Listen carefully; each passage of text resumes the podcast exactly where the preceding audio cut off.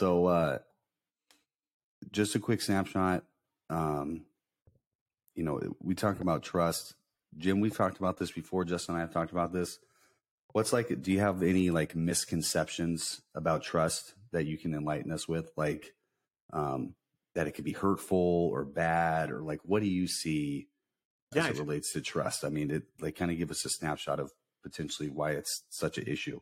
Yeah, I think the uh, probably the greatest misconception regarding trust is like it's right there in the uh, the title of the article that it's trust is more than just truth and honesty. I mean, most people will say exactly what you said, uh, Cheynne, which is you know trust is the foundation of any team. It's the foundation of any relationship, and that is one hundred percent true with a capital T.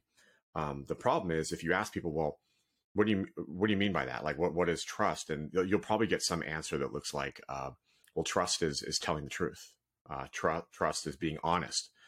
Um, but you know, as I like to say, like, and the kind of the article starts with this is that we can all think of that one person um, that maybe has said something that they honestly 100% believe, and they're being 100% truthful about it, but they said it in a way that was like a total jerk. It made people feel mm-hmm. small. It made people feel little. It made people look marginalized or feel marginalized in, in front of other people.